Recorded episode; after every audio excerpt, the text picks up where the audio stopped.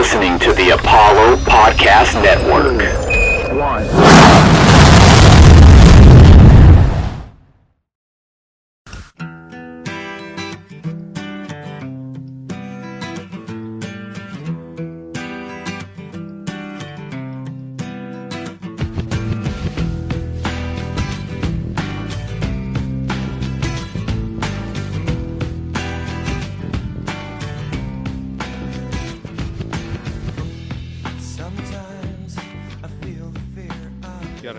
Take our name, goddammit. The cities where Everything Everywhere All at Once came out the first time. Like that, right. That's where we'll go. you, you bums in middle America. You don't you don't know cinema. Somebody smelling filet mignon while they eat or while they while they watch Die Hard. You gotta you gotta appreciate these things. What's like the worst smelling food? I know this is litigated on Twitter, but like what's Fish. The worst smell? Fish, yeah. If you were sitting down to watch a movie and all of a sudden somebody brought out like a giant piece of like salmon or something. Curry is delicious, but it smells horrible. Awful. And that smell just but it lingers forever. The smell literally stays around for days. But the worst food I've ever smelled is easily chitlins. That's easily the worst food you can ever oh, smell. Oh, God. Yeah. That stays in your house for a week minimum. Yeah. That shit is awful. Didn't somebody say they brought a whole thing of chitlins to a movie theater one time? I saw that. I almost got canceled when they tweeted that. I hope we're Insane not. Insane behavior, dude. Like I'm not going to say what I tweeted because I almost got canceled. And I deserved You brought it, but... Boston Market to the theater. That shit was delicious eating. Delicious. How did you but chitlins... It? I still don't understand the man, the the the managing to bring a whole bag of food and not one person say anything to you. Well, you do what easy. You want when you pop it. Yeah, you just gotta act like you, it's like no big deal. Just walk in. Like, I know you smelled that rotisserie chicken when I walked by, but let's just not talk about it. I'm gonna I'm gonna bring uh, I'm gonna bring a whole IHOP uh, IHOP menu to Bo Is Afraid at ten forty a.m. tomorrow. You're gonna be in there by yourself anyway. You can bring whatever the fuck you want in that movie. It'll be all good. Have a full setup. Whatever you want. Um, welcome to One Take Podcast, episode one forty-four. This week we're actually not doing a movie. Uh, there were some good movies or some well-reviewed movies that came out this week, uh, but we wanted to. Sometimes there is a show that comes out that we're all so in lockstep with watching, and that is being talked about in the zeitgeist that we just have to talk about it. And this one is being talked about for multiple reasons. Uh, so many reasons. So many reasons. Not all of them good. Not all of them great. One of which is that the show is actually good. Beef on Netflix, the most popular thing on the planet right now, outside of maybe the N B A playoffs. But uh, so, yeah. Giannis in the dirt. Let's talk about it. uh, make the make the whole plane out of Jimmy Butler. What are we talking about? Why don't we make the whole team out of Jimmy Butler? fifty-six of them things. That's crazy. But anyway, yeah. Beef. Anyway, the beef. Bucks are fraudulent. Fraud. um. So yeah, we're talking about we're talking about Beef this week on Netflix. Other than that, uh, how we doing? We doing okay? I'm exhausted. Dex, we were talking about this before the show. So fucking tired, dude. Uh. All I gotta say is follow Apollo H O U because we are out here busting our asses, man. Like, mm. We are not okay. Anything that you can tease? Um, tons of soccer content all day, every day. Um, watch Super Bake Sports. Watch uh, any anything we post on Apollo H O U. Please, please retweet that shit because it's like we are so fucking tired. Uh, Tej, or your uh, how's being a lawyer? How's that going? Uh, it's horrible. It's horrible, but everything else is, is great. Uh, I've been busy as hell at work though, so it's it's been trash. But everything else is great. You're about to put Ed Sheeran in jail. You personally, you personally are going to sit for sit and cape for the Marvin Gaye estate. Hey, if you're listening, Marvin Gaye estate, I'm I, I would love to come be a part of the team. It seems like y'all run up the score on everybody. Y'all are like the y'all are like the oh eight Heat. Y'all are like the LeBron James Heat team. And I just want to come be, you know, like a Chris Bosh or a Mario Chalmers character and add to what y'all doing because I respect what y'all doing over there. Y'all very litigious. And y'all suing all these white people, and I respect it. I respect it all the way. Down uh, goes Robin Thicke. Down goes Ed Sheeran. Just getting all the white folks out of here. I'm sure Taylor Swift has some Marvin Gaye-esque chord progressions in there if you look deep enough. And I just want y'all to check into that. I have ideas, guys. I'm not just asking for a job. I have ideas. Contact me, please. Thank you. Beef on Netflix uh, came out a couple of weeks ago. Has an eight point three on IMDb. Number two ranked popularity movie trending right or series trending right now on uh, Netflix. Two people let a road rage incident burrow into their minds and slowly consume every thought and action. Created by Lee Sung Yin, uh, stars Steven Yeun and Ali Wong, a host of other people. Uh, Joseph Lee as George, uh, Young uh, Maziano as Paul, uh, he who shall not be named as Isaac, Maria Bello as Jordan. Also, comedian Andrew uh, Santino makes an appearance in this. So, yeah, host of characters that you should know from other things, but uh, ninety-eight percent on Rotten Tomatoes, eighty-seven percent audience score on that website. Beef. The most popular thing on the planet. It's what's for dinner. Um, do, you, do you not know that commercial? Anyway. Uh, Beef, it's what's for dinner. No, uh, where is the beef? Anyway, Tej, where is the beef? What's your rating review? I feel like we should do our due diligence and talk about the awkward Voldemort stuff up front. Go ahead, man, because I don't know how to. How, so, you're the lawyer. I don't know how to litigate this. I found out about this, unfortunately, uh, when I was in the middle of it. I think I had watched a couple episodes. I was already hooked. The first episode really hooked me, and then I found out shortly thereafter about this thing. So basically, to summarize it, um, I think his name is David Cho, the guy who plays Isaac, um, has a sordid past, to say the least. He used to be a, a podcaster, I guess. He had a podcaster. Well, with... you know, you should say what he was famous for. He was oh, famous he was an art... the, He's the an murals. artist first. Yeah, he's famous for painting the murals on the Facebook headquarters. Um, both of them, the original one and the new corporate headquarters that they had. You know, now fifteen years ago, and they paid him in Facebook stock, so he is a rich hundred millionaire like five times over. Anyway, continue. It doesn't surprise me that Facebook has this kind of uh hiring practices when it comes to people that come and do art for them. Anyway, uh he had a podcast, and basically he told a story on his podcast, which was with uh a, an adult film star, a, a woman who was an adult film star named uh, Asa Akira, I think her name is. You know um, who her name, what her name is. Well, I wanted to be coy a little bit, but thanks a lot for letting the whole world know that I'm a sicko. But I, yeah, I know exactly who she is. I respect her work, uh, but respect to you, Asa. Anyway, you can't. I know what you are. Uh, I'm, she, I'm familiar. Uh, I'm familiar with her game. Uh, they were on a podcast, and he basically told a story about how he raped a masseuse. Um, basically, she was resisting certain sexual acts, and he was basically encouraging her and then like physically like forcing her to do certain things. He told this story.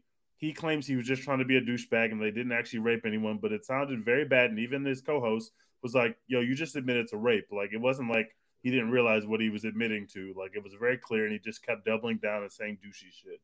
So that video was out there. Now the, the two stars of this show, who I love both of them, Steven Yeun and um, Ali Wong, are the are our stars, and apparently this is a very close friend of theirs, and so they basically got this guy the job on this show, even though they were well aware of these comments and all the backlash that happened years and years ago about these comments, but they resurfaced obviously because he's on this very uh, big hit show for Netflix. Uh, so obviously this, no matter how big this thing is, and it looks like it's been a big deal, and, and a lot of people have watched it, we won't ever really know how big it would have been because it felt like it had so much momentum in that first week or so. And then these, this story hit, and the momentum, or at least the amount that people have been talking about online, really slowed down. That doesn't mean people aren't going to watch the show, but people re- basically stopped talking about it. And I don't know if that's due to the next thing has popped up and we talk about the next thing, or because of this thing. But I know has definitely made me talk about the show a lot less than I would have had this not been over it, because I think there's a lot to explore with the show, and I think I thought it was yeah. a very, very well done season of television. I, I I I was kind of obsessed with it. I'm enthralled with it, and it just sucks that this is the uh, cloud over this whole thing, and it's literally due to the decision making of the people that made this show. That part sucks, and it's no fun. Well, it's one of the better things, I think. I'll say that I'll, I don't want to speak for everyone, but that I've watched just in media this this year so far. And, you know, there's a lot of great things that have already come out this year and some th- a lot of things that we haven't seen. But, like, especially in T V, for me, this is one of the better seasons of T V that has come out on Netflix in a long time. Um, yeah, they've been, I feel like they've been in the dirt a yeah, little bit. Exactly. And they've been struggling to find a, another prestige T V show to get themselves back in that conversation where they started years and years and years ago. They basically started the whole streaming, or they did start the streaming thing, but they, they started the streaming. Uh, As prestige T V. Yeah, streaming prestige shows. Now the conversation has become more about David Cho, and that has been nasty online. Um, also, what a weird thing to say that you were lying about to like, like get like things. Look, I'm cool. I thought cool. it sounded I made, cool. I thought it podcast. sounded cool in the time. What, what a weird thing to brag about. Anyway, I don't, I don't want to spend a lot of time talking about David Cho. Um, obviously he's either a sick guy or extremely weird. Uh, His performance notwithstanding, I you know I thought he fit into the show for what, whatever that's worth, but it, I don't want to talk about him and whatever is surrounding the show. I do want to talk about the show as a whole because it is so good. Um, and he maybe was my least favorite part of it, honestly. So like I can talk about you, the David show Cho. without talking about him. like, yeah, we can we can definitely we can definitely talk about the rest of the show because it mostly centers around Steven Yeun and Ali Wong, uh, regardless of what you may or may not think about their comments and their relationship to this guy. Um, so all that T, aside, all that aside, well, we all got it out aside, of the way. This T, is what are you about the show? A wonderful piece of television. It is beautiful. It is shot well. It is funny. It is dark. And it has one of my favorite things in the world, which is when there's like a small, small time crime plot and it, and it, boils out of control because nobody actually knows what the fuck they're doing. Like basically every Coen Brothers movie ever, it has that kind of element. And the way that this show builds across the episodes, it's like you have no idea where it's going to go. And even towards the end, you're like, I still don't really know where it's going to go, but I'm really in for the ride. Uh, I thought Ali Wong was an absolutely credible dramatic actress. I had never seen her in a role like that. I only knew her from uh, being in rom-coms and, and, and her stand-up routine. So I knew her, I know her as a comedian only. I thought she was very credible as a dramatic actress, which happens a lot with comedians because they understand, you know, real sadness and real hurt. And just like every other artist, they just, you know, usually present in the form of comedy. Obviously, she's great at the comedy stuff in the show because she's a comedian. And Steven Yeun is one of the best young actors in Hollywood. I've, I've been saying that. He was, he's been amazing at everything he's been in. He was, he, he made me watch uh, The Walking Dead at least a season more than I should have. Like at least one season more than I knew. I knew at some point, like, all right, I'm probably done here. But he he's just such a compelling character, and he's Would such you a compelling believe it? Actor. I know you said young actor. Would you believe it if I told you that man is forty? Wow, he has looked the same since The Walking Dead, which was he over. Has like looked exactly the same.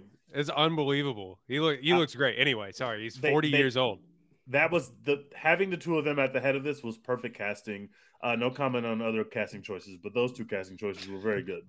Um, I, I just thought this was a very compelling way to tell a story, um, and I thought the the way that you can build that somebody somebody maybe it was one of y'all somebody told me this is like watching ten episodes of Uncut Gems in terms of the level of yeah, of of like tenseness they're able to put into you. I really I, I agree with that, and I appreciate it. I, I gave it an A. I, I really enjoyed it. I know some people didn't particularly love the ending, and I know we'll talk about the ending later in the podcast, but I was all in for the ending. I thought it was perfect, and I'm just begging and praying the gods, the T V gods, our, our, our T V overlords, don't make another season of this show. Let's just remember it for what it is. There's already controversy around it anyway, so one of the characters you wouldn't even be able to bring back. Let's just, you know, like let, let's all go do other projects. That was a very cool project. I'm interested to see what else these people direct. I'm interested, obviously, to see what else Ali Wong does and Steven Yeun does because they're great. Um, I won't be following David Cho. I really like the guy that plays uh, his brother. I love the guy that plays her husband, George. And George had the swaggiest sweater collection I have ever seen on T V. Incredible in my sweaters. Entire life. The swag, the swag. This is this is those were unbelievable levels of swag with those sweaters. Uh, the sweater he chose to wear when they were going to potentially, um, um, potentially fight or maybe potentially have an argument with the person she's been beefing with when she first tells him, I was like, "This is your fighting sweater, bro." I don't really understand that, but all his sweaters were so swaggy that it made up for it. Uh, props to swaggy sweaters. We're gonna give this an A. Uh, Beautiful I really guys. enjoyed Beef. I'm not gonna tell anyone to watch it because I know some people aren't watching it due to the controversy, but I really enjoyed it and I'm happy that I watched it. I gave it an A. Look, we all watch things with deplorable people. I'll just I'll leave that there. Uh, I don't know. I I, I understand like why I understand why you wouldn't. Yeah, I just. I don't, hey, I don't want to go. Any fr- I don't want to dig any further into that. I'm watching The Flash and I'm watching Magazine Dreams. I can admit those. I'm I'm going to be in, tapped in for both of those. Facts. I'm sorry. I'm a terrible. I'm sorry, person. guys. Call me what you want. I, I need the cinema. I'm sorry. I need it. I literally need it. I'm going to be in there. I'm going to be. Men in there. Constantly continue to fail us, including me, and I'm part of the problem. Like I am going to keep watching these movies. I can't miss The Flash. That defeat. Trailer is too fire, bro. I'm sorry. I know Ezra Miller is the worst person in the world. I understand that, but the trailer looks like it's real cinema over there at D C, and I, I'm sorry. I have to tap in. I watched three hours of Black Adam just so I could be ready for this moment. I like I, I to to your point, uh, Tej, somebody on TikTok, and he's kind of gone viral after this several times, is that saying that uh, sweaters are the sluttiest thing that a man can wear. Facts. Going back I, I can to see that. Going back to uh, Knives Out or uh, Chris Evans. Oh yeah, Chris, I was just about Chris to Evans say that. Sweater, Knives uh, Out. Yeah, that Chris Evans sweater and Knives Out had the whole that block was on fire. fire. Which you can only look fire. good in if you're in shape, by the way. That's like true. If you're not in shape, you just look like the you just look like the Michelin Man. That's facts. Um. So yeah, I, I agree with that take. Uh, and by next, the way, that shit is not cheap. Like, no, do not get it twisted. Uh. Uh-uh. Don't it might, to go cop. It has holes in it. It might be some sweaters at your local H and M or Zara that look similar. It ain't the same. Like that ain't Ralph though. Like, do not get it twisted, brother. Oh my God. Um, Dex, you and I are kind of in lockstep, or maybe a little different, but I think in lockstep with with how we feel about it. In that the ends don't necessarily justify the means for something yeah. like this. Do you want to expand on that? Yeah. So I I really enjoyed the first eight episodes of this show. It's a ten episode season for people who don't know, and then episode episode nine just completely jumped the shark for me. Like before, you know, it's like this very obviously very tense but relatively low like low stakes like low I don't know the right word for it like you know But it was low stakes. It was just like one person may not get money and the other person may not get a, you know, get to build their family a home. Yeah, it was like, you know, these two people, they have beef. Like there's a bunch of petty escalations throughout, right? And, you know, it's just like cool to see where those like dumbass decisions take each of them. But then episode nine, just we're not gonna spoil it yet. We'll get into spoilers later. It just goes completely off the fucking rails in episode nine, and like I was like, what? What are we doing? Like, why? Why did we do that? Why did we jump the shark like this to make this show something that it really wasn't to start out? Uh, and then the final episode kind of slows it all the way back down the other direction. And I uh I wasn't really feeling the end of it, but before that I was all in. Like Ali Wong and Steven Yeun, the titular beef, like it just works. Like, they, like you mm-hmm. know what I'm saying? You're just fully engrossed in it from episode one. Like it's literally just some petty people in a parking lot doing some shit that you've like probably thought about doing if you drive a car. Like, you know what I'm saying? You uh somebody pisses you off in the parking lot and you like have that intrusive thought where you're like, I should chase them down and let them know how I feel. Y'all live in Houston and L A. This is a real thing. Yeah, this is a real fucking thing. Like there's people I see on I ten every fucking day who I'm like, I should teach this bitch a lesson. Like, this motherfucker got me fucked up. I should I should run his ass down because I could. Like, sixteen lanes on this Katy freeway. You chose to cut me off? You chose to cut me off, you bitch. Like, you know, it's just like these intrusive thoughts that you have. And then they act those out. But like by the by the end of it, it just goes so like the escalations are so ridiculous. Like, it's one thing for you to make one bad decision, and then after you make that bad decision, like, you're locked in, so you keep having to do stupid things. But they make bad decisions and like have just an easy, obvious out for all of their bad decisions, and then just make worse decisions, like on top of the original bad decision. And so by the end of it, you're like, what the fuck? What, like, what are we doing? Like, why, why did we get here? And that's part of the point. That's part of the fun, but I, it just didn't end up working for me at the end. Um, but prior to that, like, the show was funny. Like, you know, like the drama I was super invested in, like when it was smaller and pettier, like, I thought it was cooler. And then once it gets to like some real shit, you're like, oh, I, I don't know if I like, I felt it like that. So I ended up giving it like a B plus, like almost an A minus, um, because it's a really enjoyable show right up until the last two episodes for me. But before that, I was fucking all in, anxious as hell, having a great time, laughing, all that stuff. But by the end, it just kind of, it went a little too far for me. I love nine, but I didn't, when it, when it comes to, like, I gave it an A as opposed to an A plus because I had some issues with ten as well, but I didn't have any issues with nine. Nine was right where I needed it to be. And then it was ten that I was like, I, and I get, it's very hard after nine, uh, something that like, like pulse pounding to dial it back and do something a bit more introspective. But I, some of those decisions they made in episode ten, I was not decision of the characters, decision of the people writing the show and making the show.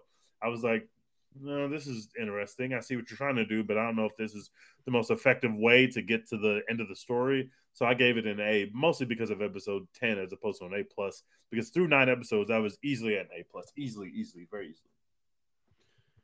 I'm a, I'm at an A minus, so I'll split the difference. Um, you know, I don't want to be the middleman, but I think I think.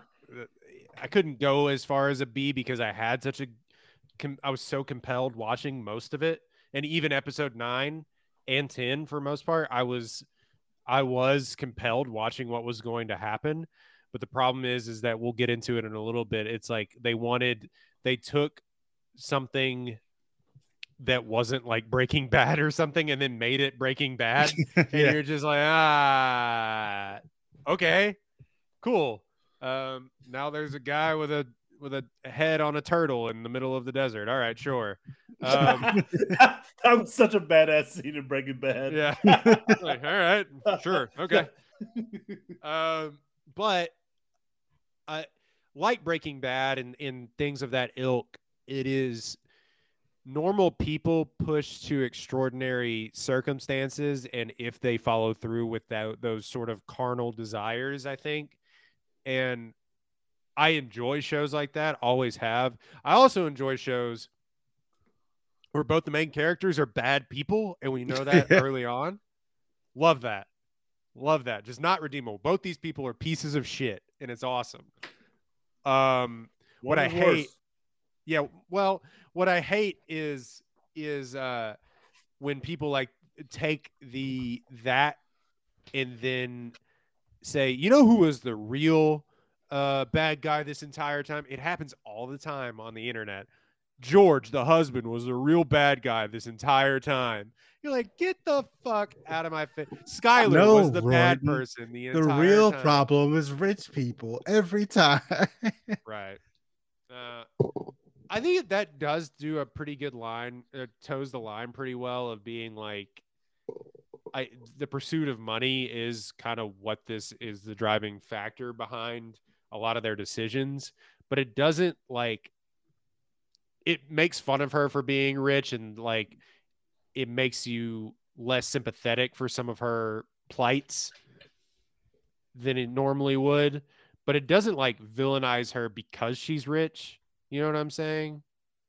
it definitely villainizes her boss because she's rich. Oh, it does do that. Yeah. But she was the most over the top, like, character, like, rich person archetype.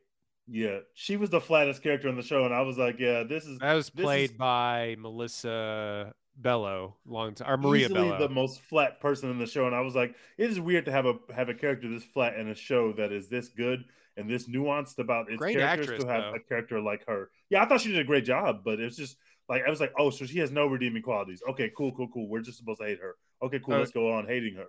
And it's a classic stereotype of white person obsessed with with specific culture, and it's just like going over the top to prove that she knows about this culture, as even as far as like stealing museum pieces to have in her home.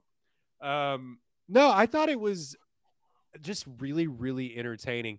Uh, bad decisions throughout. And because of those bad decisions, like I said, it was just, it was like watching Good Time or uh, Uncut Gems for ten episodes, uh well I guess nine episodes, and um it, it was one of those shows where, or movies, that you watch and you say, hey, if we just like sat down and talked about this like a normal adult, none of this would happen. But that's not what we're here for. Um or if we just like let one thing go, let it go. And maybe that was the thing, is like, we let all this stuff, we never like act on any of this and, you know, push to the limit. What would you do? That was definitely sort of, I think, the mission statement of all of this. It was also a church one time and started letting the beef go, but then the beef started cooking again. Yeah, to me, it was in the church. Right. It was an interesting church.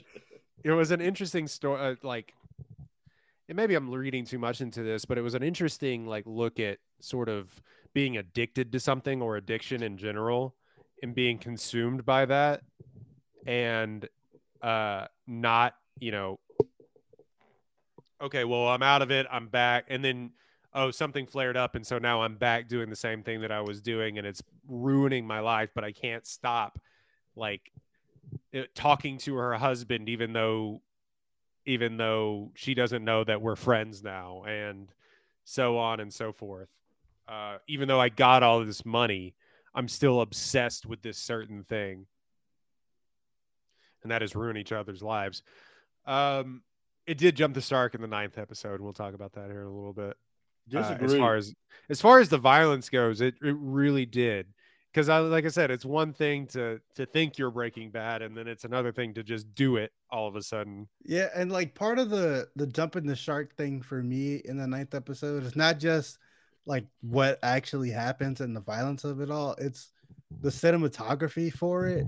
I was like, this is not the show that we were doing before. You know what I'm saying?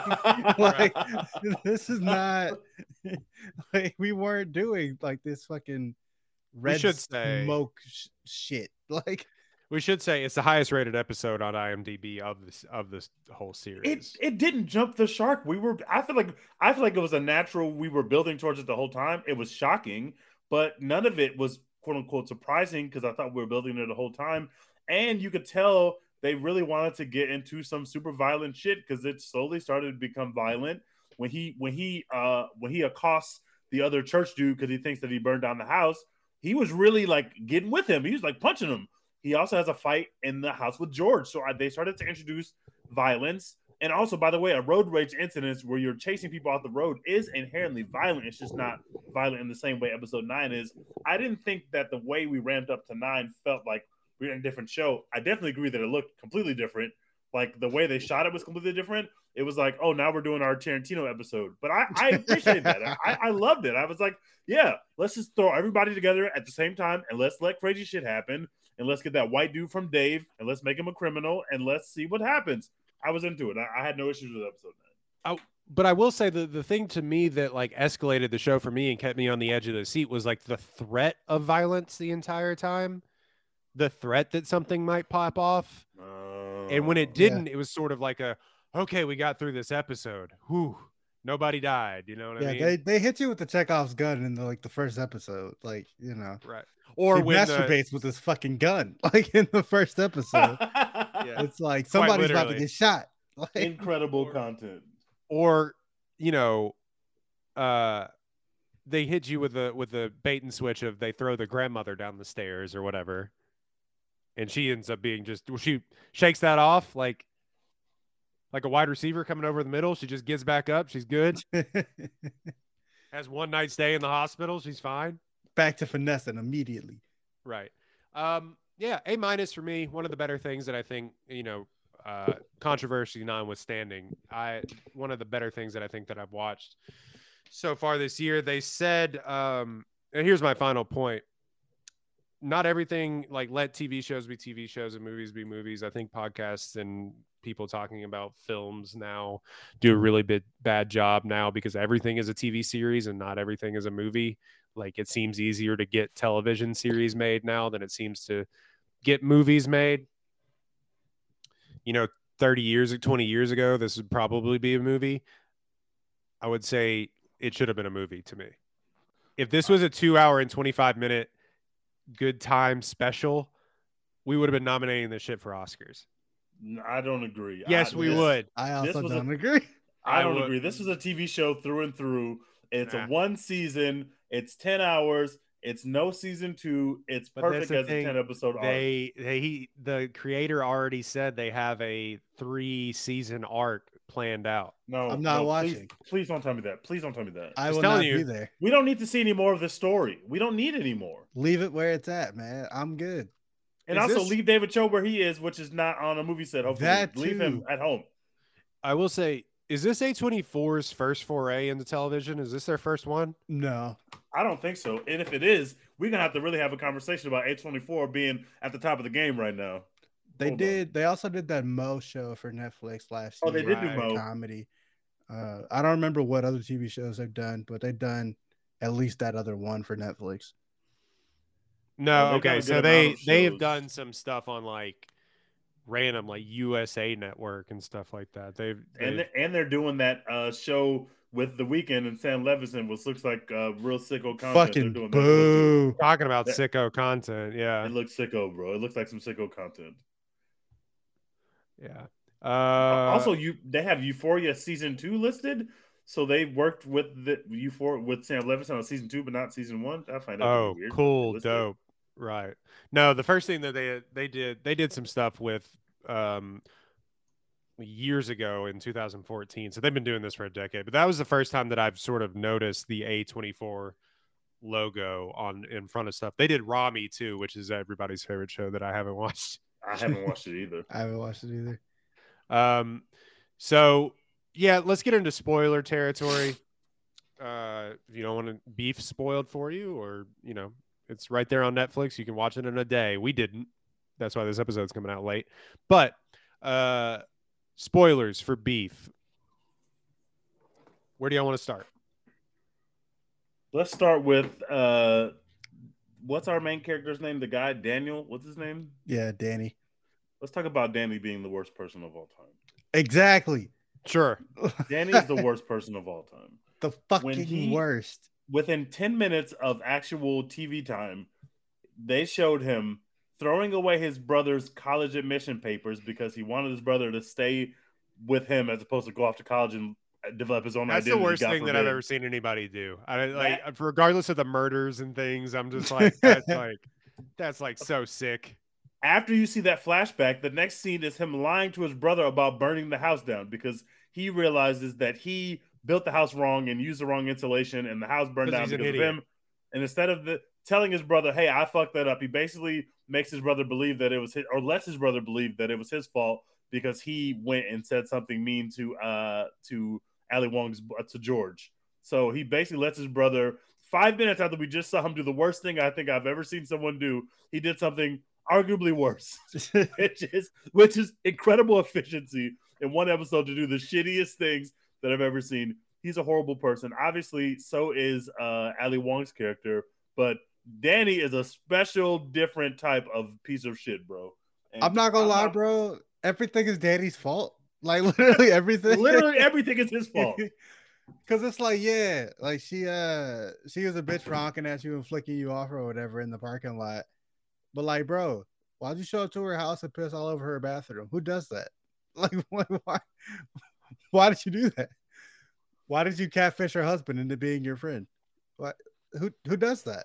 Let us what? not forget, she catfished his very impressionable younger brother, too. Yeah, but at least he was trying that to get some dick out of it. That is weird behavior. At least she got some dick at least he was trying to get some dick out of it. He was just, like, just hanging out. Well, she like, wasn't originally trying to sleep with him, but then it just kind of, they, they, they hit it off, and then they were hanging out, and then they slept together. At least she had the guts to be like, yeah, I was catfishing you. And he was like, I'm still with it, though. Like, you know, like. No, you're giving him too much credit because it came out because he went to the store and saw the girl whose picture she was using. If you're going to catfish someone, don't use the pictures of someone you actually know and work with, because they could somebody could easily walk into the job and think that that is his secret lover when really it is a perfect stranger white woman that he's never talked to before. That was all-time bad decision-making, and her getting found out in that way was pretty hilarious. Well, was but that still, because her husband was... It. She ain't, like, tripled down and lied. Jerking it. Was that because her, her husband, husband was jerking it to her tits, and so she goes, if my husband likes this this girl, then I, I, his brother probably likes this girl, too. Uh, this poor woman was being used by a lot of people in a lot of different ways. Right. And it was just never seen again, by the way. Yeah, gets out of the car. Never popped up home. Again. She was just gone after that. But yeah, man, also, so much of the show is just Danny's fault. Like, you are the problem. You burnt your parents' house down because you suck. Like... Well, yeah, and also the like the like worst person in the world. We're like, churches pay taxes, please, but also like we're ripping off a church that hadn't done anything to anybody. That's Literally, so na- like, that was so nasty. Ruined those people's marriage because he wanted to be a weirdo. Also, one of the most accurate like depictions of modern church that I've seen in in cinema is really good. I thought that was a great I, scene when he first goes to the church and he's uh, very emotional. Yeah. I thought that was a super great scene. And then when he's schooling them in basketball and the and the, the super pastors like just fucking religious guys like fuck. yeah, yeah, so the whole scheme, though, too, I kind of did get lost in the sauce about, like, what their whole uh, bait and switch was, is that, like, somehow the David Cho character had a lot of money stored and that they were going to funnel it through the church by not actually, like, getting building material. Like, what was the whole thing? Yeah, I got kind of lost on what that scheme was, too. All I, I think the only... important takeaway was that you realize that he had a bunch of money in those rice cookers, and then when he goes to jail, then Danny starts to, you know, make shit do do the same scheme. It also was very amazing the way they, like, everything Danny touches will fail, and you know that because he's Danny. So like he gets he gets to a good place, he's in church, he's got the scheme going, he's built himself a house, he's built his brother a house, he's built his parents' house, and he wants the this love and this affection from his parents and this acceptance from his parents, and then like he burns their house down. They're like, all right, we're just going to go back to Korea. I'm not dealing with this shit. I'm not dealing with your shit. I'm done with this. I'm gone. And it all comes crashing down in, in such a cool way. I thought they did such a good job of telling that story and also making it like, oh, this is all your fault. Like this, this house burned down. First, we thought it was his, his ops. It wasn't his ops. We knew it wasn't, uh, we knew it wasn't Ali Wong's character because we had seen where she was at at the time. But even after he realizes it's his fault, he still goes into Ali Wong's house and tries to plant stuff in there and ends up knocking out her husband. Like nothing that Danny tried to be successful at, he was ever really ever successful at. And that makes him at least different in, in some ways to the, I, I like the way that they made the Ali Wong character and the, uh, and the Steven Yeun character the same in a lot of ways, but also different in a lot of ways. I thought that really was the spice of the show because they are different in a lot of ways, although they have some similarities and they have some uh, repressed anger issues that they've been dealing with. And obviously they're taking it out on each other. But I just thought they did a very good job of making two distinct characters as opposed to, oh, this story is about two people that hate each other, but really they're just alike. I just think that's a, that's a, that's an easy story to tell. And they, made, they they told a story that was much more nuanced and difficult to tell, and I appreciated that. Also, all-time scumbag gaslight move when that guy comes to ask him for, like, work and money or whatever, and, like, he's like, what are you even talking about, man? It was great acting from Steven Yeun. He's like, I built all this by myself. Me, I was like, wait, no, like y'all, y'all are selling. Am I drugs, tripping? Right? Like, did I did I miss some subtext here? Like, y'all are selling drugs for sure, right? Like, that's that's what y'all we're doing. doing. Something. Y'all doing something wrong. Yeah, made him apologize for coming in there for you being a scumbag. Incredible. Um, Yeah, so let's let's talk about let's episode just, nine. Let's talk about episode nine because it's the penultimate episode, and it's it's the highest rated episode. I think a lot of people, and obviously we have thoughts about it. So David Cho gets out of jail, which because prophetic. Ali Wong and starts to, uh, to confess everything, so she basically is like coming clean to everybody. So she calls and yeah. tells the cops, "Hey, that he wasn't driving the car." So he's not related to any of this. So David Cho gets out. But basically. Because they're somehow now looking for the person that was in these road rage incidents. Like what yes. was... Okay. And uh, so they're now looking for that person. The car somehow gets flipped. I thought that was really smart. The truck gets flipped and is registered to the Cho character. Dude, yes, yes, yes. So he Very goes smart. to jail.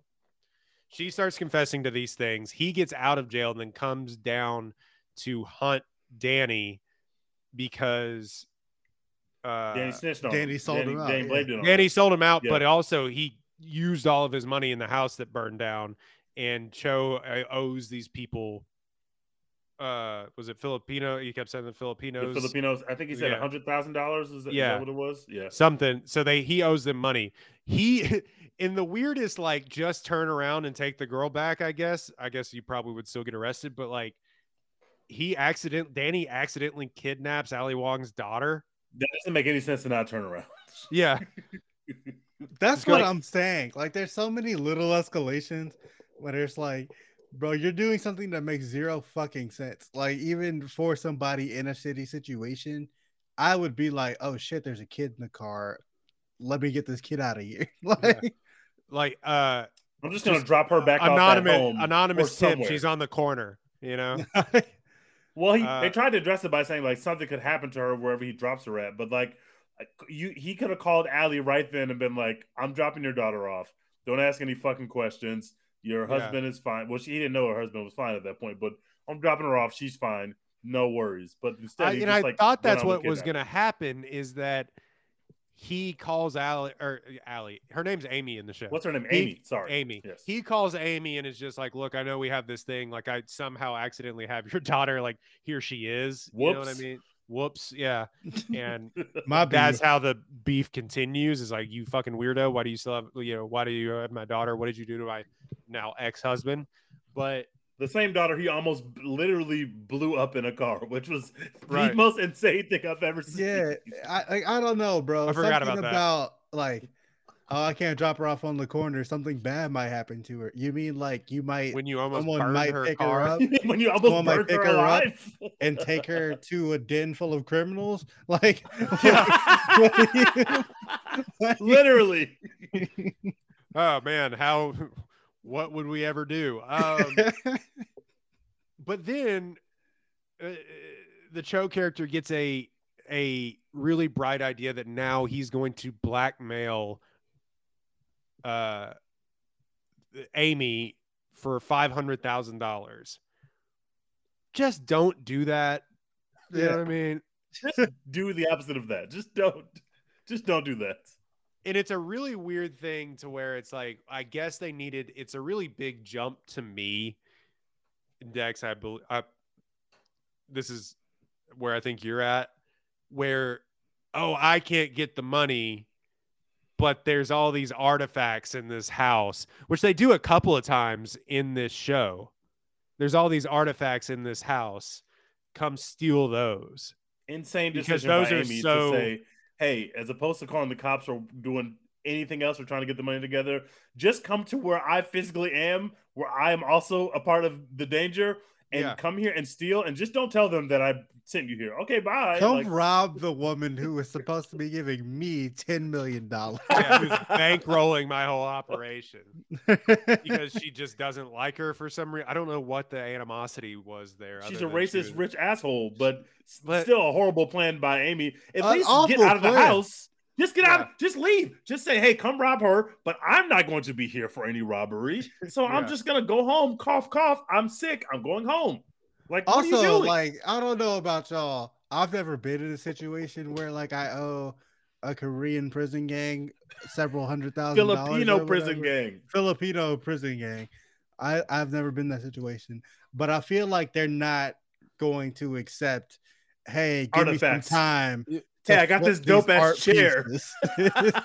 I got this dope ass chair headdress. I don't have your money, but I have these art pieces. So if you give me a couple times, like some time, I can move it. Just let me on, like go to the auction scene, like and yeah. Like, how do you if you steal that chair? How do you move it? Everyone's gonna be able to trace it. Like everybody, we know this chair. This shit, like what do you? I've you always, can't sell that to me. I, that, that's what the next scene should have been is them struggling to like I know a guy on the black market and it's just an undercover cop like found a guy on Craigslist that'll buy this chair for thirty-five K like yeah. No you don't yeah the chair is worth a hundred thousand dollars or whatever but some dude on the black market who knows that will give me forty-five K for it instead so dumb plan no cash in hand that's so stupid incredibly dumb plan but sometimes you need a dumb plan to further the plot. And Amy, first of all, uh, Danny being like, no, let's not do this. But really, okay, I'll go along with it. It's like, yeah, they, you brought a girl into a situation. And I got, he, like, he didn't know that his cousin was out of jail, obviously. But he knows the kind of people he hangs around. And having this little girl around mad criminals is just not a good idea. Like, objectively bad idea. You know these are not the type of people that you should bring kids around. So instead, you bring him over there. You bring your brother into it, which isn't fair to him, and almost cost him his life. You should you deal with this on your own. Pop up on your brother with this kid. Yeah, don't just kidnapped. Pop up in the middle of a kidnapping. If if, if Dex comes to my house mid kidnapping, I'm gonna say, "What, do you, nigga? What Leave. Are you doing at my house? Why why did you come here? You're in the middle of a kidnapping. Finish the kidnapping first, then I can holler at you later, bro. Oh, don't, why would you come to my house? Also, it look it's it's like." His ex-lover's daughter too. That's yeah. gonna look extra weird. Yeah, it's gonna look trash. It's gonna look horrible. Yeah, that girl that catfished no way me. You can spin this is her this daughter.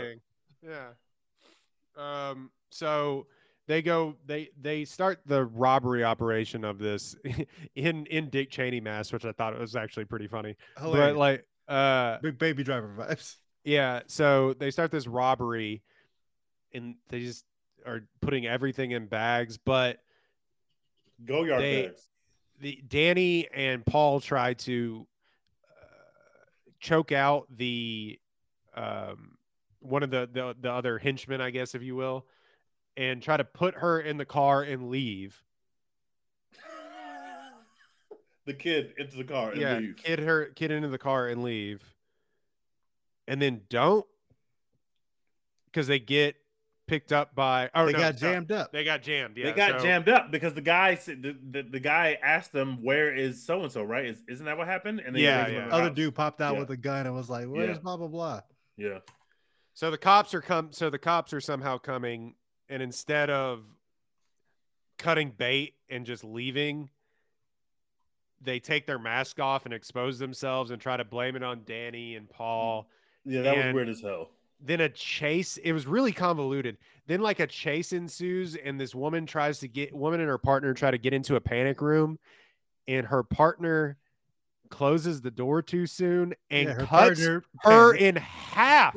The other Asian girl was a big hater. It made perfect sense, and she she waited a second. The woman was like, "Don't close it without me." She waits. She's looking. She's like, "Nah, fuck that. He a little bit too close to you." Presses the button. Now, obviously, she doesn't know it's going to cut the woman in half. She thinks it's going to slam in the woman's face.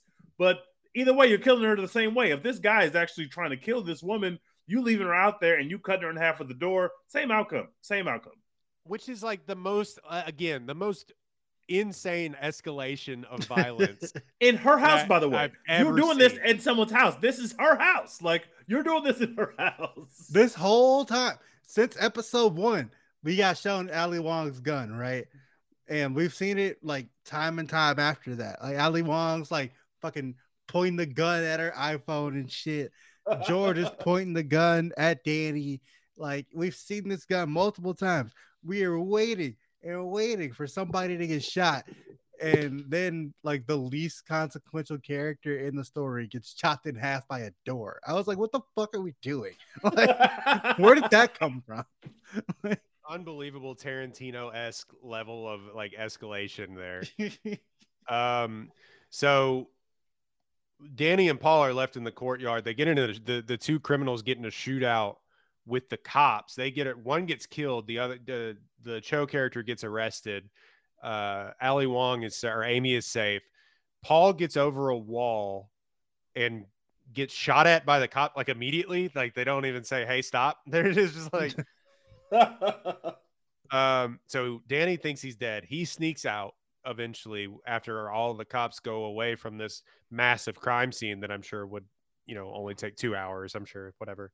Um and oh, by is... the way, part of the reason that I was like the cinematography and the way the show is shot is just like an insane escalation. It's because like after after the panic room shit happens, the whole house just fills with, it's like all the lights go out and oh, turn like red. red. Yeah. And then it's just like full of some kind of smoke that's unexplained. Like nobody knows. Like, I, I don't know what the fuck that was. But, like, didn't make like a lot red, of sense. Red smoke everywhere. And like it looks cool, but like it looks cool as shit. Just not like the rest of the show. So I was like, when, like, why? You know? Um, so he steals a Hummer and he drives past Ali Wong's character, lamenting that uh, now she won't have custody of her daughter because George sends her an email like, get the fuck away from my kid, you psycho. And uh, they have another chase, which I will say the like road rage stuff in this is really good. Like the car scenes, the chase scenes are very good. They have another chase. And mutually assured destruction, they both roll off a California cliff, and that's the end of the episode. And I said, okay. And I said, uh, that's where the that's where the story fell off a cliff. No pun intended for me. Uh, I was like, wait a second. What I said, doing, if bro? This was a movie, people would have hated it. That's where you end the movie. You end the movie right there. Right there. You just end it and everybody goes, what the fuck? And that's the, and you, you have to justify that in the press tour. I would, in fact, have hated it. Yeah. Um, I would have hated that. So what do y'all think about the tenth episode? And then we'll wrap up what we thought about Beef. I just, I wasn't having a lot of fun with them being in the woods together, doing drugs together by mistake, uh, fighting over the gun, flirting. Um, I wasn't really into that, but I like what happens after they get out of the woods. Once George sees him and immediately reacts by shooting him, we finally got the moment Dex was talking about. Somebody had to shoot somebody with that gun. Well, Danny got shot, uh, which I appreciated that. But then having her laying on him, obviously there it, it was like it's not like hidden that there's people, even other characters infer like, hey, are you in love with this guy? Like, what's really going on with this? So like there was always some, you know, some, some there's some underlying tension there for yeah, like, yeah me sure. too. It, yeah. it was clear to yeah, see that, that there was some sense. underlying tension there of like there might be some attraction uh, between these two people. So I knew that's where they were going to end up. I'm assuming that's where they're going in season two, which no, thank you. I don't want to see that, but I'm I was good. fine with that aspect of it, but everything in the woods, I was like, I understand why we're doing it. You know, having her talk when it's him talking, she's talking as if she's him, he's talking as if it's her. It's just like, okay, this is like a cool movie uh, filmmaking trick, but I don't think it's serving my view of where the plot is going. So that whole like forty minutes where they were trapped in the woods together didn't do much for me personally, but I liked the way that they ended it. I was fine with that. Yeah, I like the. I I hated. I hated the coma thing. If they were going to leave him in a coma, I was like, I fucking hate this. But he wasn't like he did, in a coma. Wasn't he? I he guess he up. is. I, I didn't think like that. I thought he was just like sleep from the medicine. He, I didn't think about a coma. Yeah, he like hugged her back. Like when she like He's on a fucking on ventilator. Still, he like, you know, it's like. Yeah, at the very, at the very end, which I guess is some resolution. But like that's I like know plenty resolution for me. Leave it right there. I know that they're don't going make to make they're trying to make a second show. season, and I'm kind of like this Please stinks. Don't. don't because what's the like what the, it doesn't justify having a say like what what's the beef now? They're definitely going to make another season because Netflix is, is it, in need of content. So is it we we have beef with George? It's fuck George time. Like what are we talking about? Probably. Because, like, they did the whole thing where, like, George is like, you know, my lawyer, like, is looking for you, blah, blah, blah. Like, they'll probably try and resolve that. Uh, probably do something with her and the kid. Uh, obviously, Danny and his brother Paul have some shit to work out now. Like, so maybe there'll be, like... And Amy and Paul as well have some stuff to work out. Yeah. So like there's a lot of unanswered questions, but like I said in the group chat, I would rather just have those questions be unanswered. Like I'm I'm cool with leaving it where it is. And if they make a second season, I'm not watching that shit. I'm good because I know it'll be terrible. Like there's no way it's going to be good. Block is too hot. They're not going to make a second one. No, yes they will. Oh, they, I, they, I feel nobody's like going to be talking about this shit in two weeks. They definitely make it another one. It's too much money to be made. If they made another season of House of Cards without Kevin Spacey, you know what? Okay, yeah. You know what? David Cho won't be in the show, but they're going to make another season, and we'll just talk about Isaac as being an off-screen character who helps the plot in some way, but he doesn't actually appear on screen. That's what yeah, he's in jail. Re- Done. Recast. He's in jail. I hate when I hate when shows don't do this. Just recast the thing. Like yeah, they're they gonna do that. I do I him like Jonathan Majors. I don't understand. Like we're smart enough to realize.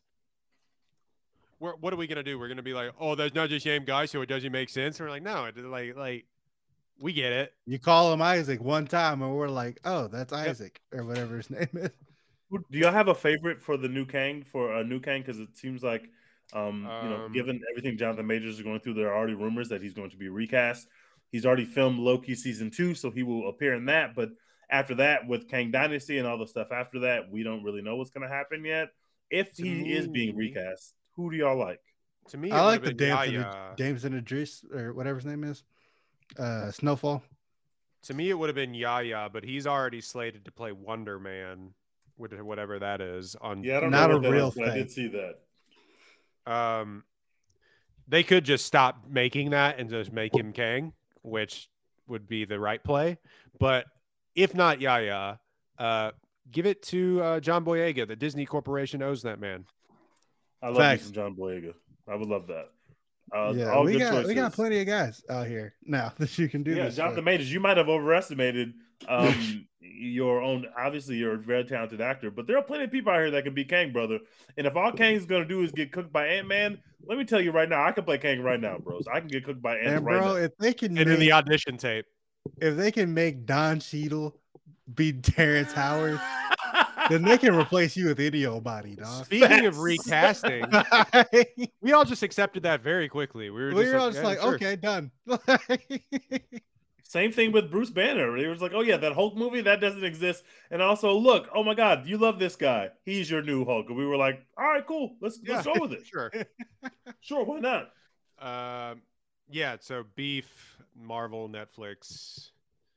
Anything else to talk about? Where does... Uh, Netflix got a good one that, you know, uh, thousands of people stream like Outer Banks or whatever the fuck Wednesday.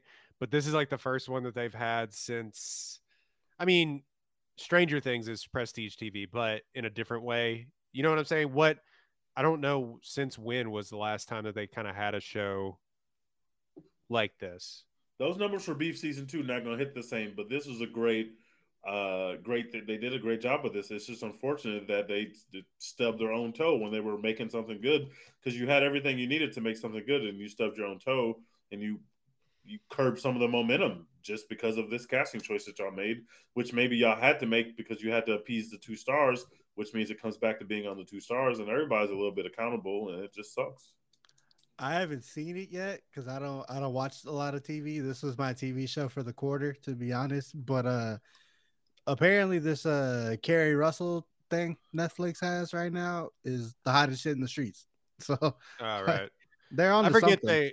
I forget they're still doing The Crown. People like that Lupin show. Um, the Crown. Yeah. I made it through like half an episode of season five, and I was like, actually, I don't care anymore.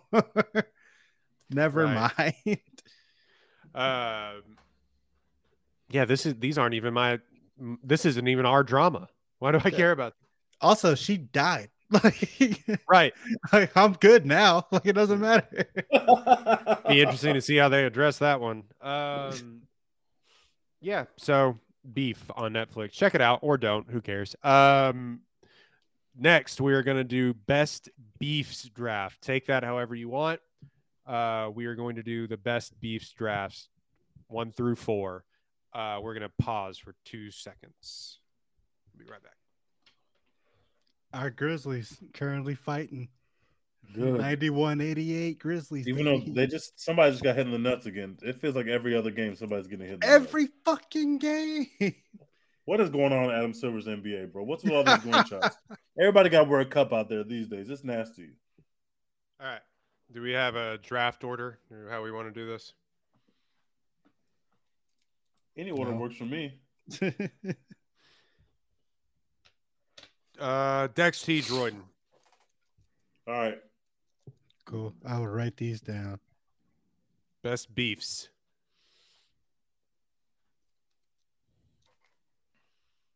Dex T. Royden. Okay. So I only thought about this a little bit, but I feel like, you know, the number one overall beef has to be Tupac and Biggie. Like, yeah, that's the quintessential beef. That's facts. That is the titular beef. Yeah, like that's both of those dudes died like either right before or right after I was born, and they were younger than me when they died. But like everyone just remembers like Tupac and Biggie having that beef for forever. Like just fucking insane to think about these like two twenty-five year olds who died, and they were so young. I always died more than twenty-five years ago at this point. And we're all like, those are the two greatest rappers of all time. And it's like, bro, like, can you imagine calling a twenty-five-year-old rapper right now the greatest of all time? We'd be like, what the fuck are you talking about? Hell no. Ew. Yeah. But those dudes. Oh, like, this N B A Young Boy. Yeah, I was going to say N B A Young Boy, the, the GOAT. Yeah. You know what I'm saying? Like, it's wild when you think about how young Biggie and Tupac were. N B A Young Boy is twenty-three. Uh, so if in two years you look back and you were like, yeah, N B A Youngboy was is the GOAT, like that'd be fucking nuts. But that's what we did for Biggie and Tupac, partially because their beef was just that influential and impactful and crazy, and they're both dead. But uh, yeah, Tupac and Biggie. I saw a clip; it went viral of everybody forgets how like I, I don't know how confrontational. I guess I don't that that probably wasn't the word, but like that that Snoop Dogg was. It was him at either the Source Award, I forget what it was, where he was just like getting booed on stage. And he's like, y'all don't like the West Coast now or whatever. Mm-hmm. And everybody forgets just how like violent it all was. Now that I don't got you know, love for the West Coast. Yeah, that's what it is. And now that now that Snoop Dogg is selling sheets with Martha Stewart, but like it crazy. Yeah. Um, okay. Tej. I'm picking a beef that is still brewing to this day. To this day, if you Google either of these people's name or Google their names together, you're going to see recent news stories. And my beef is Isaiah Thomas and Michael Jordan. Damn it! Isaiah Thomas fucking hates Michael Jordan. The, this stuff that they're arguing about happened forty years ago, and they're still arguing about it as if it happened yesterday. Well, really, only Isaiah Thomas is arguing about it. But M J made the documentary. Um, Isaiah Thomas was in it. He made Isaiah Thomas look like a fool. Um, I can't believe they agreed to be in it. it just, uh, that's a dumb thing. If you're in beef, you're in beef for life. And when you step and act like it's not beef, then he's going to take a uh, take a chance to get the cheap shot. That's what he did. He got some amazing content out of Isaiah saying the stuff that he said in the documentary. Um, Isaiah didn't like that. Did not put the beef back on. And this beef is never going to end. It's never going to end. These people are going to pass away. R I P to them. And they're still going to have beef in the grave. It's yeah. never going to end. Michael Jordan, Isaiah Thomas. Michael Jordan is going to show up at Isaiah Thomas's funeral and talk shit. Like facts. This could also, I'm not going to pick this, but this could be like Michael Jordan versus literally everyone. And he was like shitting on everyone. Versus his teammates versus Pippen. Yeah. Versus Steve Kerr. Uh, he was like shitting on people during his Hall of Fame press conference or Hall of Fame speech. He's he like, y'all didn't believe on the guy me? Who made the Jerry high school Krause? Varsity basketball team over him. Years later, he he shit on him in the speech. He invited him just so he could shit on him. Michael Jordan is super petty. He's all-time hater. All-time hater for being one of the most successful people ever. All-time hater. The hate fueled him to greatness. Yeah. Uh, mine is uh, Hollywood celebrities and cleanliness. Oh shit. Every single week on here, we get a new update about how Jared Leto doesn't wear deodorant and like rubs crystals under his arms, or how like what was it that uh, Mila Kunis and and I don't know if this is true, but it was just like they said it in an interview. Mila Kunis and them and Ashton Kutcher don't bathe their kids. And like Matthew McConaughey, yeah, Matthew McConaughey has been known to not wear deodorant, and it's just like, this is a one common thread in all of this stuff. Liam Neeson is walking around with piss the, pants. Piss, piss pants. Uh, Jake Gyllenhaal, same thing. Not piss pants, but like not wearing deodorant. Why? It, why? Why do we need to know this? First of all, don't tell us this. You don't have to tell us this. Second of all, wash your ass. Yeah, I'll take the cancer if if I smell better. I'm just being honest. Like, like. I don't care if some the, the the patchouli, you know, oil doesn't last as long as as Dove.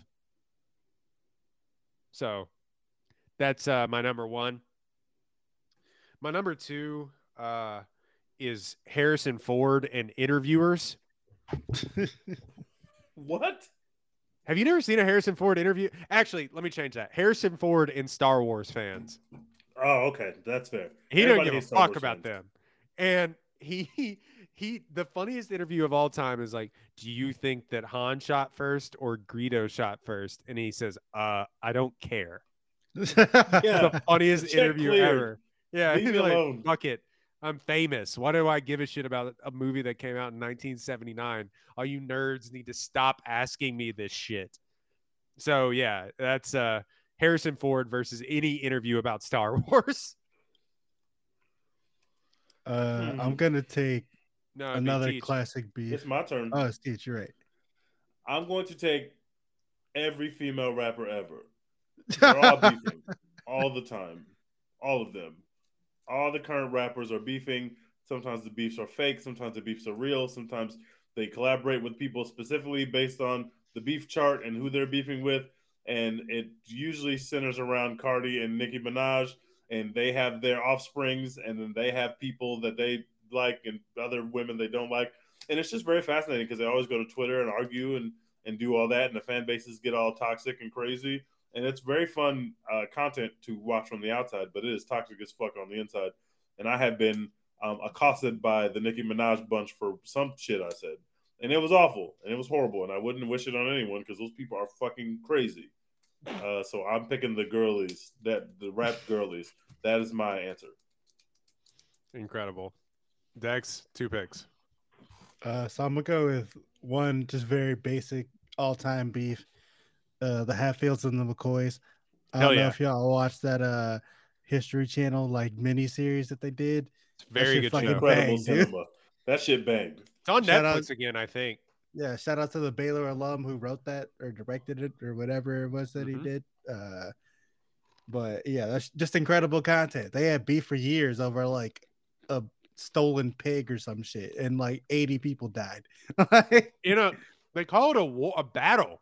Like they had a they had a war in a field. What? Yeah, folks really had to die. Like it was serious. Like it wasn't like this isn't even folklore. It's just like something they know happened in not that long ago. Yeah, all things considered, not that fucking long ago. Like two dudes used to be cool with each other, and then the Civil War happened, and then somebody's pig got stolen, and then like eighty people died. Like it's just all time crazy. Bearing each other and stuff like that too. It's yeah, just like, there's a little Romeo are- and Juliet action going on, like. Those Appalachia beefs are different. And then uh, I gotta go with Alabama Auburn, the Iron yeah. Bowl. Oh, this is just amazing. Because shout out to my guy, like, well, not my guy, but shout out to the guy who was just so pissed at Auburn fans that he just went and poisoned their trees. You're just like, fuck your trees. Harvey Updike. Yeah, Harvey Updike. He went to big jail over that, too. Yeah, he was just like, yeah, hell yeah, they don't play about trees. trees. Especially not those trees. You could have poisoned any other two trees in the world. but you poison Noah, so now you got to go to big fucking jail. Like, and you, you know it's real when that happens, when somebody's willing to do that. Uh, so, yeah, shout out to Alabama and Auburn. They've given us some great wars over the years. Incredible. Uh, Auburn's going to win the football game. Greatest radio call of all time. That radio call is so good. They don't that, play like, the E S P N amazing. Call. All of us have just chosen to remember it like that's yeah, the way we, we heard it the said, first fuck time. Fuck the national broadcast call. We're going to listen to the radio yeah, call because that none is of us heard the call. radio call live, but we all just choose to remember it like we did. Like, that's how fucking good that shit was. Auburn's going to win the football. Oh, my God. They're not going to be able to keep him off the field tonight. Incredible. Teej, another pick. Um, I'm going to go with the University of Oklahoma and big games as my um, it is extremely poverty institution I got over there in Oklahoma. And going back to the Stoops era, they have lost basically every big game they've ever played in. Uh, last year, they played Texas like they do every year. We beat them forty-nine to nothing. I can't believe they even showed their faces on the timeline stuff that happened. Me personally, I would have just deleted my account and went and jumped off a bridge somewhere. But Oklahoma fans are more resilient than me, maybe. Um, They're Oklahoma and big please. games. Also, they I think this is still the case. Oklahoma has the largest the largest margin of victory, or the largest margin of victory against them. They lost in the Final Four, I think, ever. One year they lost in the Final Four by like thirty-five points. This might have been, I think, this might have been the Trae Young season. They got absolutely stomped the fuck out. It was beautiful carnage. Uh, they've lost a whole bunch of football national championship games by big margins. Florida did some nasty stuff to them. S E C teams used to run through them. They go undefeated but or they lose one game. twenty nineteen L S U did them boys dirty. They show up to the game. L S U strapped like sixty-five on them. Like, it's very, that's very nasty too. And that team in big games just don't get along. Uh, this year, they didn't have very many big games because they were six and seven in their ass. But they did play in one big game against Texas. They lost forty-nine to nothing. Uh, some traditions never die. Oklahoma losing big games is something that will always be the case. And that is their big games are their biggest ops and the biggest downfall of their whole organization. I'm taking Oklahoma versus big games. They got like eight L S U players drafted in the first round and got Dave Aranda a head coaching job. Like, yes. Unbelievable. That shit was so nasty. um, well, along those lines, my next pick is Texas and being back. Oh, brother. God damn it. You knew it was coming, Teach. You know, I should have known this was coming. Man, they have been fighting that fight, that good fight, for twenty years, brother. Hey, let me tell you something, brothers. It's time. We are fucking back now. It's Are you uh, sure? Y'all better I'm, be, to be honest. Because if I'm it ain't not, now, it's never. Paying far too much I'm money more sure not. than I usually am in April going into the season. I'll say that. Because the Big twelve uh, is some ass this year. So the Big twelve is some it, butt. If y'all can't win it this year and then you got to go to the S E C after this, y'all are cooked forever. And it's scary hours. And the line's not going to hit the same if we lose four games this year. And then, like, yeah, S E C next year, the line's not going to hit the same at all. So if we got, if we're going to take our line ways to the S E C, we kind of have to shit or get up the pot right now. With some trophies. Yeah. We got to at least um, come in with a trophy, say, oh, my God, we won the Big twelve. It's scary hours. We win the S E C. We could do that. But if we come in fourth in the Big twelve, we can't really go say we're going to win the S E C. Y'all cannot finish the Big twelve era at Texas with the same number of Big twelve championships as Baylor. Y'all just can't do that. Can't do it. Y'all have to win this year. Simply cannot. Like a talking head, you know, you, you just simply cannot do it. You simply have to be better. Um, uh, Tej, when do the – or Dex, sorry. When do the Fire Sark stuff start? Week four? Week five? Uh, I haven't looked at the schedule yet. When do y'all play U C F? But – it's coming. We don't play U C F. Wait, do you play B Y U? No, we play Houston and we play. No, we don't play B Y U or U C F. We play Houston and Louisville. That's who it is. Cincinnati. I think we play Louisville.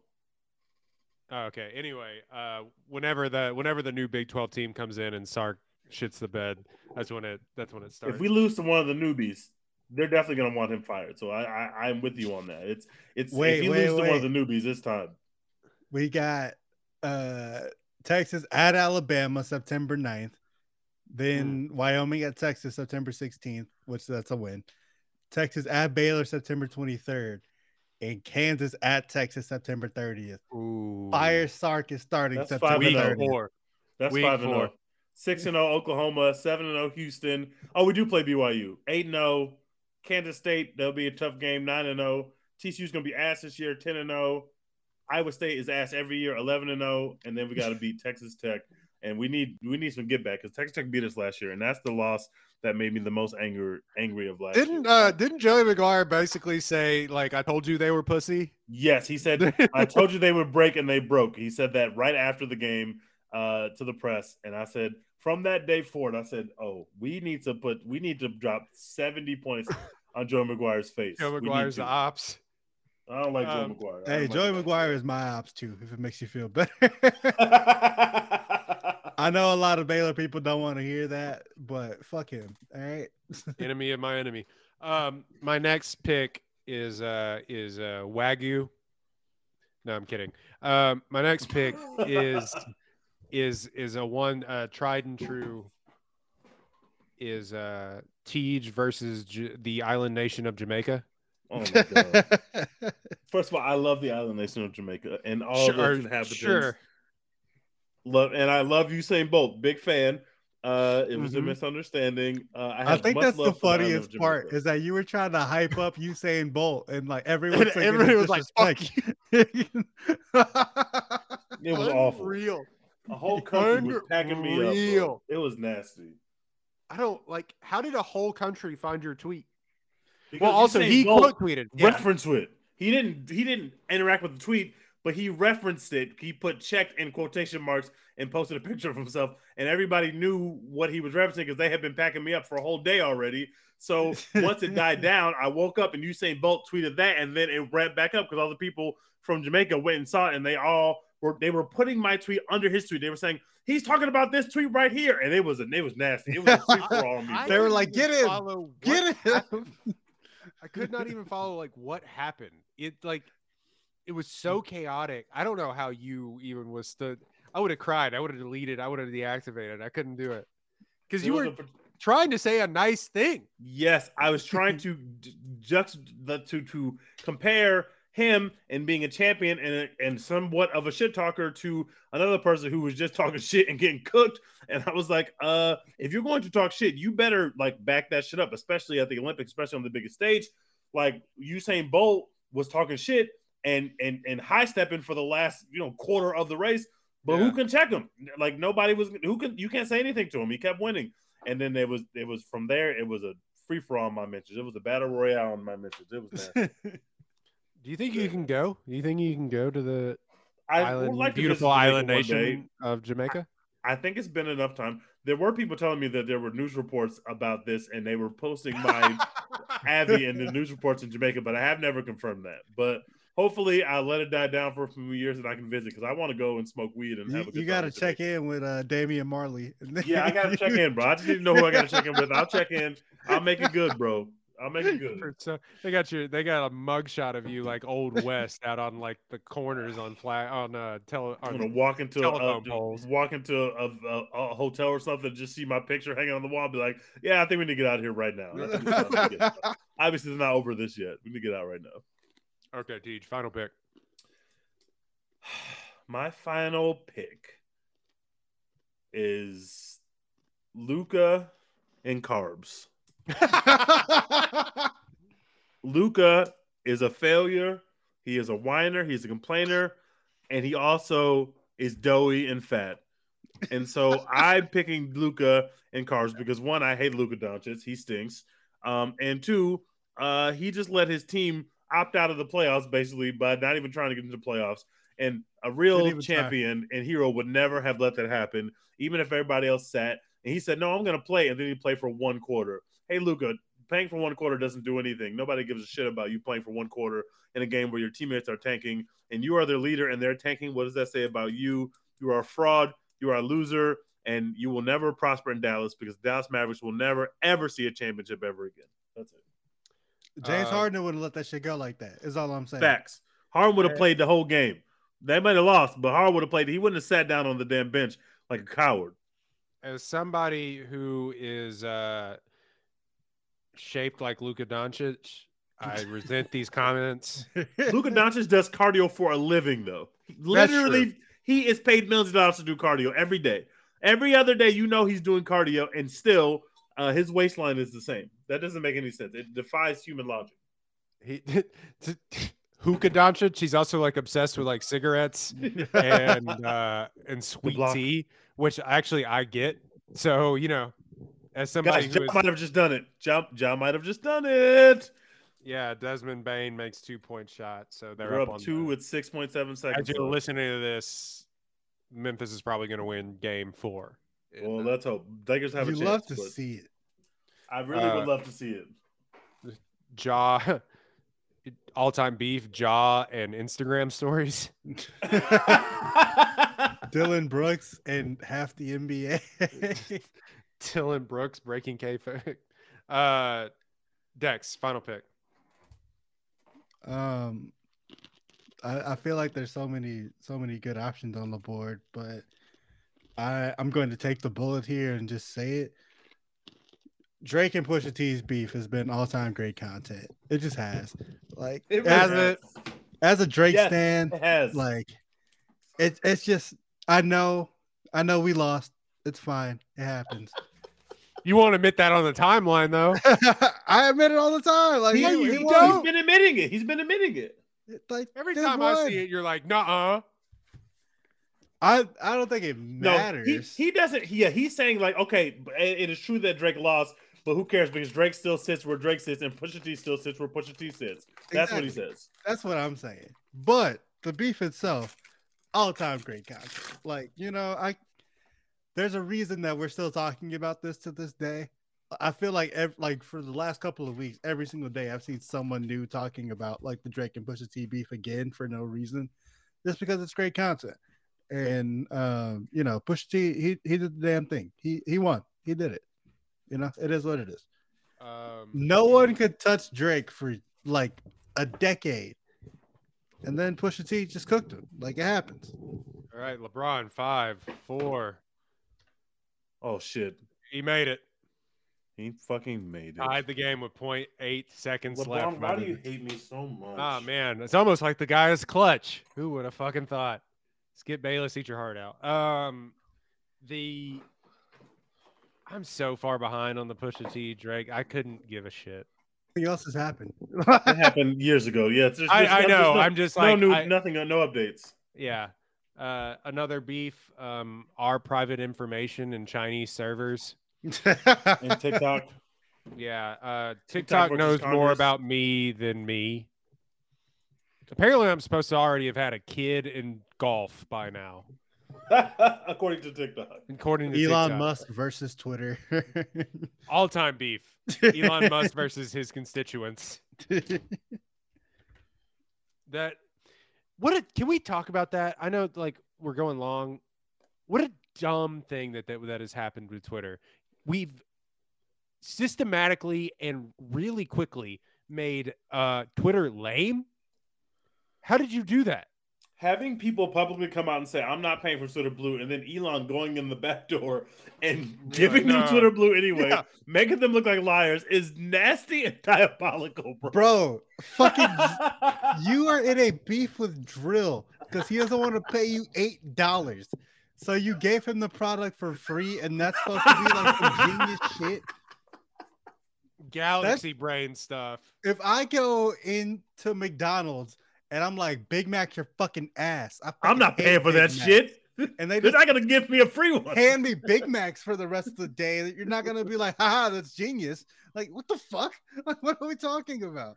Well, that's aggressive block by A D to send it the, over. Uh, the best tweet that I saw about this entire thing was, imagine getting LeBron James to write for your website for free, and then telling him he had to pay you to write for the website. Like, the fuck are we doing? It's unbelievable. Anyway, it just it, the nothing is killed. No, no meme has killed anything quicker, maybe besides Morbius, than the uh, than the this dude is paying for Twitter Blue, dude. Nuts. Just. Cooking that anyway. I thought LeBron was a liar. I was ready for the slander. Then I said, "Oh, Elon is a liar here." Oh, I should have known. No, I did Elon it. I paid for fucking it. Fucking dweeb. I'm glad you can afford your own website, Elon. Really, really happy about that. Elon, you are a dweeb, and you need to relax. This is stupid, bro.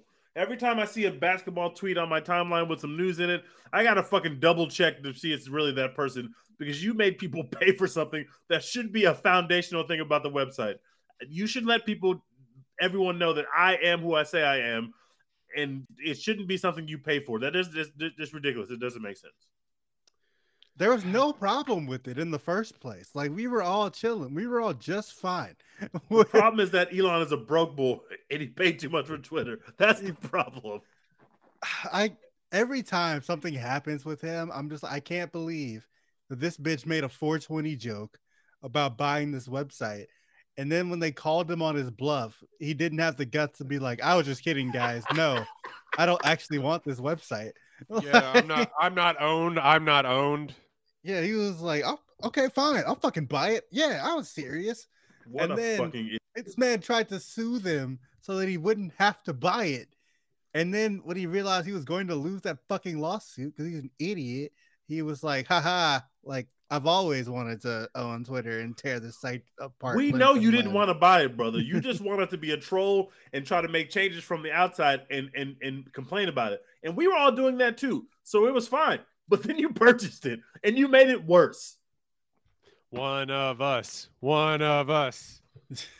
You could have just stayed on the app and complained about it, and every time the app updates, we can bitch about it for a couple hours. Then we go back to getting tweets off. Everybody was fine with the way that it was working, and then you got up there and made even worse changes and lost all the employees. Like, good job, Elon. Good job. When Elon bought Twitter, people used to say, well, you know, Twitter was so poorly run. Like, maybe Elon can do it better. No one mentions Twitter being poorly run in the past anymore. No, like, no. Because he's just that fucking days, bad, though. Dude. Like, oh, man. Billionaires are just like us, folks. I, too, could run Twitter right into the dirt. You couldn't do a worse job than Elon. I think a, I think a, a fucking doorknob can do a better job running Twitter than that, man. All right. Anyway, that has been a One Take Podcast. You can find us One Take Pod, One Take Pod on Twitter, One Take Pod on Instagram, TikTok, the like. It's the number one, T A K E P O D. Uh, you can, or just type in O N E T A K E P O D. Uh, I forgot how to spell for a second.